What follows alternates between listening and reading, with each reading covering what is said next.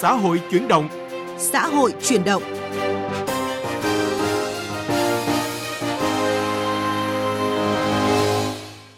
Thưa quý vị, thưa các bạn, Ủy ban nhân dân các cấp tỉnh thành phố cần ra soát, điều chỉnh ngay để bãi bỏ quy định về việc yêu cầu xuất trình sổ hộ khẩu trong các giao dịch thủ tục hành chính của công dân. Đây là yêu cầu trong nghị quyết phiên họp thường kỳ tháng 8 vừa được Thủ tướng Chính phủ ký ban hành. Bỏ xuất trình sổ hộ khẩu là bước đi quyết liệt để tiến tới bỏ hoàn toàn sổ hộ khẩu từ ngày 1 tháng 1 năm 2023 là nền tảng trong việc phát triển ứng dụng dữ liệu dân cư, định danh và xác thực điện tử phục vụ chuyển đổi số quốc gia giai đoạn 2022-2025. Thực tế cho thấy việc phải có sổ hộ khẩu mới giải quyết được các giao dịch thủ tục hành chính đã gây ra không ít phiền hà khó khăn cho người dân. Vậy người dân cần lưu ý những gì khi sổ hộ khẩu được bỏ hoàn toàn từ ngày 1 tháng 1 năm 2023? Phóng viên Đài tiếng nói Việt Nam đã có cuộc trao đổi với Thiếu tá Hoàng Văn Dũng, Phó Giám đốc Trung tâm Quốc gia về Dân cư, Cục Cảnh sát Hành chính và Trật tự xã hội Bộ Công an về nội dung này. Mời quý vị và các bạn cùng nghe. Thưa ông Hoàng Văn Dũng, cái điều mà người dân rất là quan tâm vào lúc này thì à, dự kiến đến cái thời điểm nào thì việc xuất trình sổ hộ khẩu này sẽ được bãi bỏ? Vâng, theo quy định à, tại khoản 3 điều 38 luật cư trú năm 2020 thì kể từ ngày 1 tháng 7 năm 2021 luật cư trú hiệu lực sổ hộ khẩu, sổ tạm trú đã được cấp vẫn được sử dụng và có giá trị như giấy tờ, tài liệu xác nhận về cư trú theo quy định của luật này cho đến hết à, ngày 31 tháng 12 năm 2022. Như vậy, kể từ ngày 1 tháng 1 năm 2023, sổ hộ khẩu, sổ tạm trú giấy sẽ hết giá trị sử dụng và không được coi là giấy tờ tài liệu xác nhận về cư trú theo quy định của luật cư trú. Khi giải quyết các giao dịch thủ tục hành chính cho công dân thì à, cơ quan có thẩm quyền sẽ không được yêu cầu phải xuất trình sổ khẩu để chứng minh các thông tin cá nhân của công dân và thông tin à, về nơi thường trú của cá nhân, hộ gia đình. À, vâng, vậy thì ông có thể làm rõ được cái sự khác nhau cho cái việc sổ hộ khẩu hết hiệu lực và dừng xuất trình sổ hộ khẩu cho cái giao dịch thủ tục hành chính của công dân như trong cái nghị quyết à, vừa rồi của chính phủ như thế nào ạ? Đây là hai vấn đề liên quan đến nhau trong giải quyết các cái giao dịch thủ tục hành chính của người dân. Theo quy định của luật cư trú trước đây thì sổ hộ khẩu được cấp cho hộ gia đình và cá nhân đã đăng ký thường trú và có giá trị à, xác định nơi thường trú của công dân. Chính vì vậy, ờ, các các cơ quan có thẩm quyền đã sử dụng thông tin về cư trú trong sổ khẩu để làm căn cứ giải quyết các cái giao dịch và thủ tục hành chính cho người dân. Thì như vậy, kể từ ngày 1 tháng 1 năm 2023, các cái thông tin trong sổ khẩu sẽ không có giá trị để làm căn cứ khi giải quyết các thủ tục hành chính. Thì luật cư trú năm 2020 cũng quy định thay thế việc đăng ký quản lý cư trú từ phương thức quản lý thủ công bằng sổ khẩu giấy sang phương thức quản lý hiện đại bằng công nghệ thông tin, tức là quản lý bằng việc sử dụng mã số định danh cá nhân để truy cập, cập nhật, điều chỉnh trên cơ sở quốc gia dân cư. Vâng, thưa ông Hoàng Văn Dũng, có thể thấy là người dân rất là ủng hộ cái việc à, bỏ xuất trình sổ hộ khẩu trong các cái giao dịch và thủ tục hành chính. Chúng ta sẽ có cái phương án nào thay thế để chứng minh các thông tin cư trú và liệu các biện pháp ừ, thay thế đấy thì nó có thuận lợi nhanh chóng hơn cái phương pháp cũ hay là không? Bộ Công an cũng đã có văn bản hướng dẫn các bộ ngành địa phương khẩn trương nghiên cứu và triển khai thực hiện 7 cái giải pháp để sử dụng thông tin công dân thay thế cho việc xuất trình sổ khẩu, sổ tạm trú khi ờ, thực hiện các cái thủ tục hành chính và giao dịch dân sự. Cụ thể là thứ nhất là sử dụng thẻ căn cước công dân gắn chip điện tử là cái giấy tờ pháp lý chứng minh thông tin về cá nhân, về nơi thường trú thì cơ quan tổ chức cá nhân có thẩm quyền không được yêu cầu công dân xuất trình thêm các giấy tờ khác mà chứng nhận các thông tin về căn cước công dân. Nội dung số 2 là sử dụng các cái thiết bị đọc mã QR code trên thẻ căn cước công dân có gắn chip. Nội dung số 3 là có thể sử dụng cái thiết bị đọc chip trên thẻ căn cước công dân. Thứ tư, người dân khi mà tra cứu khai thác thông tin cá nhân thì được thực hiện tra cứu một cách trực tuyến trong cơ sở dữ liệu quốc gia dân cư. Thứ năm là sẽ sử dụng cái ứng dụng VNeID để thể hiện các cái thông tin trên các thiết bị điện tử để phục vụ giải quyết các cái thủ tục hành chính, giao dịch dân sự. Thứ sáu là có thể sử dụng cái giấy tờ xác nhận thông tin về cư trú. Còn một nội dung cuối là sử dụng cái thông báo về à, số định danh cá nhân và cái thông tin trong à, cơ sở dữ liệu quốc gia về dân cư. Dạ vâng ạ, à, xin cảm ơn ông. Quý vị và các bạn vừa nghe phỏng vấn của phóng viên Đài tiếng nói Việt Nam với Thiếu tá Hoàng Văn Dũng, Phó Giám đốc Trung tâm Quốc gia về Dân cư, Cục Cảnh sát Hành chính về Trật tự xã hội Bộ Công an về những lưu ý khi sổ hộ khẩu được bỏ hoàn toàn từ ngày 1 tháng 1 năm 2023. Thưa quý vị và các bạn, việc bỏ sổ hộ khẩu là nỗ lực của toàn bộ hệ thống cơ quan hành chính nhà nước nhằm tạo thuận lợi cho người dân khi thực hiện các giao dịch thủ tục hành chính, nhưng chính người dân cũng có thể góp phần đẩy nhanh quá trình này bằng cách chủ động xin cấp căn cước công dân có gắn chip, xin xác nhận định danh điện tử làm các giấy tờ thay thế khi thực hiện các thủ tục hành chính. Thưa quý vị, thưa các bạn, học sinh sinh viên tham gia bảo hiểm y tế không chỉ được tiếp cận thụ hưởng các dịch vụ y tế kỹ thuật cao, chi phí lớn khi không may ốm đau, bệnh tật, giúp gia đình các em bớt gánh nặng về chi phí khám chữa bệnh, mà còn thể hiện trách nhiệm xã hội của các em và gia đình trong việc chia sẻ rủi ro với cộng đồng.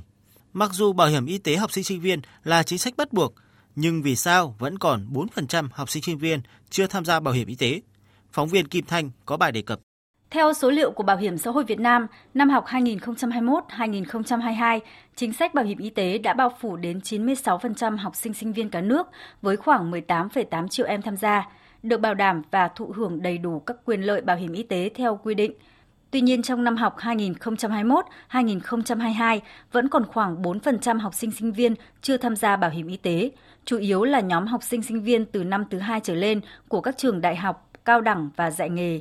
Ông Nguyễn Hoàng Hà, trưởng phòng công tác chính trị và quản lý sinh viên, trường Đại học Kinh tế Quốc dân chỉ ra một số nguyên nhân khiến một số bạn sinh viên chưa tham gia bảo hiểm y tế. Thời điểm mà các bạn ấy có thể đi làm thêm hoặc là các bạn áp lực hoặc là chảnh mảng trong việc bảo hiểm y tế liên quan đến đối tượng khó khăn. Đây là ngoài các đối tượng chính sách hộ nghèo thì có những đối tượng tôi nghĩ là chúng ta cần phải quan tâm thì đối với trường chúng tôi cũng như là một số các trường khác có những quỹ hỗ trợ tài chính cho sinh viên. Chúng tôi cũng rất là chia sẻ và lấy sinh viên làm trung tâm quá trình đào tạo. Và chúng tôi mong muốn là bên cạnh bảo hiểm y tế thì cũng như là các cái công tác sinh viên khác là chúng tôi hỗ trợ một cách tối đa theo quy định của luật bảo hiểm y tế, học sinh sinh viên là đối tượng bắt buộc tham gia bảo hiểm y tế. Do đó, việc tham gia bảo hiểm y tế không những là quyền lợi mà còn là trách nhiệm tuân thủ pháp luật, thể hiện tinh thần tương thân tương ái của học sinh sinh viên thông qua việc đóng góp, chia sẻ rủi ro với những người không may bị ốm đau, bệnh tật, đặc biệt với những người nghèo, người thuộc nhóm yếu thế trong xã hội. Khi không tham gia bảo hiểm y tế, học sinh sinh viên sẽ bị thiệt thòi khi không được hưởng quyền lợi chăm sóc sức khỏe từ chính sách bảo hiểm y tế. Từ thực tế này, ông Nguyễn Nho Huy, Phó vụ trưởng vụ giáo dục thể chất, Bộ Giáo dục và Đào tạo cho rằng, ngoài chính sách hỗ trợ học sinh sinh viên từ phía nhà nước, cần kêu gọi hỗ trợ từ các nguồn khác. Thì ở đây chúng tôi đề xuất thêm là đối với những cái học sinh viên mà có hoàn cảnh khó khăn đấy, thì ngoài cái nguồn hỗ trợ đóng bảo hiểm y tế từ phía ngân sách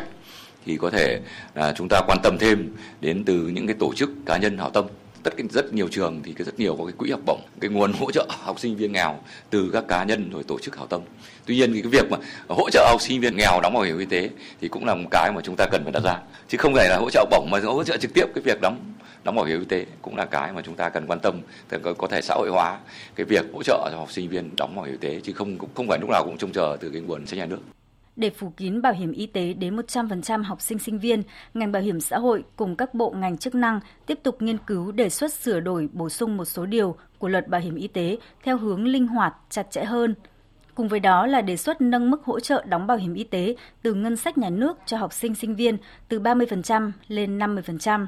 Cùng với đó, theo ông Bùi Sĩ Lợi, nguyên Phó chủ nhiệm Ủy ban các vấn đề xã hội của Quốc hội kiến nghị, các địa phương nên hỗ trợ 100% cho các học sinh sinh viên có hoàn cảnh khó khăn. Giải pháp căn cơ của chúng ta là chúng ta phải tuyên truyền cho học sinh sinh viên, coi đây như là một trách nhiệm công dân và các cháu là học sinh sinh viên thì cần phải để cho các cháu hiểu rõ trách nhiệm xã hội của mình. Nhưng mà vừa là chăm lo sức khỏe cho mình. Nếu không may mình ốm thì ai chăm sóc? Điều này rất là quan trọng. Tôi nghĩ rằng là các địa phương cũng phải tiết kiệm các cái nguồn chi rồi từ phúc lợi xã hội từ tăng thu ngân sách cùng với nhà nước để chúng ta hỗ trợ cho học sinh sinh viên tùy theo điều kiện của mỗi địa phương bao nhiêu phần trăm đó nhưng mà cố gắng làm sao để một một trăm phần trăm học sinh sinh viên phải tham gia bảo hiểm y tế trong lộ trình thực hiện bảo hiểm y tế toàn dân, học sinh sinh viên tiếp tục được lựa chọn là nhóm đối tượng cần sớm được bao phủ bảo hiểm y tế. Trước thềm năm học mới 2022-2023, Bảo hiểm xã hội Việt Nam đã có văn bản yêu cầu các đơn vị liên quan tăng cường truyền thông làm rõ thông điệp bảo hiểm y tế học sinh sinh viên, bảo vệ chăm sóc sức khỏe thế hệ trẻ. công tác tổ chức thực hiện chính sách bảo hiểm y tế học sinh sinh viên tiếp tục được triển khai quyết liệt với mục tiêu phấn đấu để tất cả học sinh sinh viên tham gia bảo hiểm y tế và được thụ hưởng các quyền lợi và lợi ích chính đáng từ chính sách bảo hiểm y tế. Sắc màu cuộc sống Sắc màu cuộc sống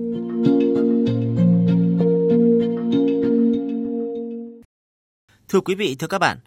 nhờ thực hiện có hiệu quả các dự án chương trình giảm nghèo, đặc biệt là sử dụng có hiệu quả nguồn vốn vay từ Ngân hàng Chính sách Xã hội, hàng nghìn hộ nghèo trên địa bàn tỉnh Hà Nam đã thoát nghèo. Ngân hàng Chính sách Xã hội tỉnh Hà Nam góp phần cùng chính quyền địa phương thực hiện hiệu quả công tác giảm nghèo bền vững, bảo đảm an sinh xã hội gắn với xây dựng nông thôn mới tại địa phương. Nguồn vốn tín dụng này đã thực sự trở thành điểm tựa giúp bà con nông dân trong tỉnh thoát nghèo, vươn lên làm giàu chính đáng. Ghi nhận của phóng viên Đài Tiếng Nói Việt Nam. Gia đình ông Trần Thanh Bình, thôn Bốn Tân, xã Thanh Hương, huyện Thanh Liêm, tỉnh Hà Nam trước đây từng là hộ nghèo. Do không có vốn đầu tư nên kinh tế gia đình khó khăn trong nhiều năm. Sau khi được tổ tiết kiệm và vay vốn thôn Bốn Tân tuyên truyền vận động, gia đình ông đã mạnh dạn vay 25 triệu đồng từ Ngân hàng Chính sách Xã hội huyện Thanh Liêm để đầu tư chăn nuôi gia súc gia cầm. Nhờ chăm chỉ chịu khó, chỉ trong vòng mấy năm, gia đình ông Bình không chỉ đã thoát nghèo mà nay có cuộc sống ổn định. Để mở rộng quy mô sản xuất chăn nuôi, tạo thêm việc làm cho các lao động trong gia đình, ông đã mạnh dạn vay vốn từ chương trình cho vay hộ mới thoát nghèo với số tiền 100 triệu đồng, thời hạn vay 60 tháng. Ông Trần Thanh Bình cho biết, nguồn vốn được vay từ ngân hàng đã và đang được gia đình ông sử dụng đúng mục đích có hiệu quả, giúp gia đình thoát nghèo bền vững. Đến nay, gia đình ông có 30 con dê, 4 con bò nái, 500 ngàn đẻ và nuôi thả khoảng 3 tấn cá chấm trôi mè các loại. Được tiếp cận cho vay hộ nghèo là rất tốt cho chúng tôi là rất kịp thời này và chúng tôi tiếp cận được cái nguồn vốn đấy là chúng tôi phát triển rất tốt đấy cũng xin là cảm ơn coi như thế là đảng và nhà nước cái từ nguồn vốn đó thì chúng tôi phát triển là đến bây giờ thì nhà tôi đã thoát được nghèo không chỉ gia đình ông Bình, nhiều gia đình khác tại tỉnh Hà Nam nhờ nguồn vốn ưu đãi của Ngân hàng Chính sách Xã hội cũng đã phát triển kinh tế, thoát nghèo và thụ hưởng các chính sách an sinh xã hội khác. Để nguồn vốn tín dụng chính sách được triển khai hiệu quả trên địa bàn, hàng năm, Đảng ủy, chính quyền xã luôn chú trọng phát huy vai trò của mặt trận Tổ quốc và các tổ chức chính trị xã hội trong việc tập hợp lực lượng, đẩy mạnh tuyên truyền, phổ biến các chủ trương chính sách của Đảng và nhà nước về tín dụng chính sách xã hội đến các tầng lớp nhân dân, nhất là người nghèo và các đối tượng chính sách khác. Ông Nguyễn Quốc Trí, tổ trưởng tổ tiết kiệm và vay vốn tổ dân phố chuyên Mỹ phường Châu Giang, thị xã Duy Tiên cho biết. Tất cả các chương trình đều được bình xét một cách cụ thể à, đưa đến các hộ vay và cái nguồn vốn sử dụng thì chúng tôi luôn theo dõi và giám sát các hộ vay sử dụng có đúng mục đích hay không. Sau 20 năm triển khai chính sách tín dụng ưu đãi đối với hộ nghèo và các đối tượng chính sách khác, theo Nghị định số 78 năm 2022 của Chính phủ, đến nay, chi nhánh Ngân hàng Chính sách Xã hội tỉnh Hà Nam đã giải ngân số tiền hơn 8.300 tỷ đồng cho hơn 417.000 lượt hộ nghèo và các đối tượng chính sách được vay vốn. Nguồn vốn này đã góp phần giúp cho hơn 75.000 hộ vượt qua ngưỡng nghèo. Ông Nguyễn Anh chức Phó Chủ tịch Ủy ban Nhân dân tỉnh Hà Nam đánh giá, nguồn vốn tín dụng chính sách là một trong những trụ cột trong chính sách giải pháp về giảm nghèo bền vững, giải quyết việc làm, xây dựng nông thôn mới và đảm bảo an sinh xã hội trên địa bàn tỉnh. Tín dụng chính sách xã hội là một công cụ tài chính rất hiệu quả nhằm thực hiện mục tiêu là cho cần câu chứ không cho con cá. Qua 20 năm thực hiện trên địa bàn tỉnh Hà Nam đã đạt được những kết quả hết sức quan trọng. Ủy ban tỉnh sẽ tập trung chỉ đạo tổ chức thực hiện hiệu quả phương thức quản lý tín dụng chính sách xã hội đặc thù với sự tham gia vào cuộc của cải thống chính trị giúp các đối tượng ờ, người nghèo và các đối tượng chính sách xã hội khác được tiếp cận với cái nguồn vốn chính sách xã hội của nhà nước. Chương trình cho vay ưu đãi hộ nghèo của Ngân hàng Chính sách Xã hội đã thật sự trở thành nguồn lực tiếp sức cho hộ nghèo có điều kiện vươn lên phát triển kinh tế, xây dựng cuộc sống ổn định và thoát nghèo bền vững, qua đó góp phần thiết thực thúc đẩy phát triển kinh tế xã hội của tỉnh Hà Nam. Những thông tin về hiệu quả nguồn vốn tín dụng chính sách trên địa bàn tỉnh Hà Nam cũng đã kết thúc chương trình xã hội chuyển động hôm nay. Chương trình do biên tập viên Quang Huy biên soạn và thực hiện. Hẹn gặp lại quý vị trong các chương trình sau.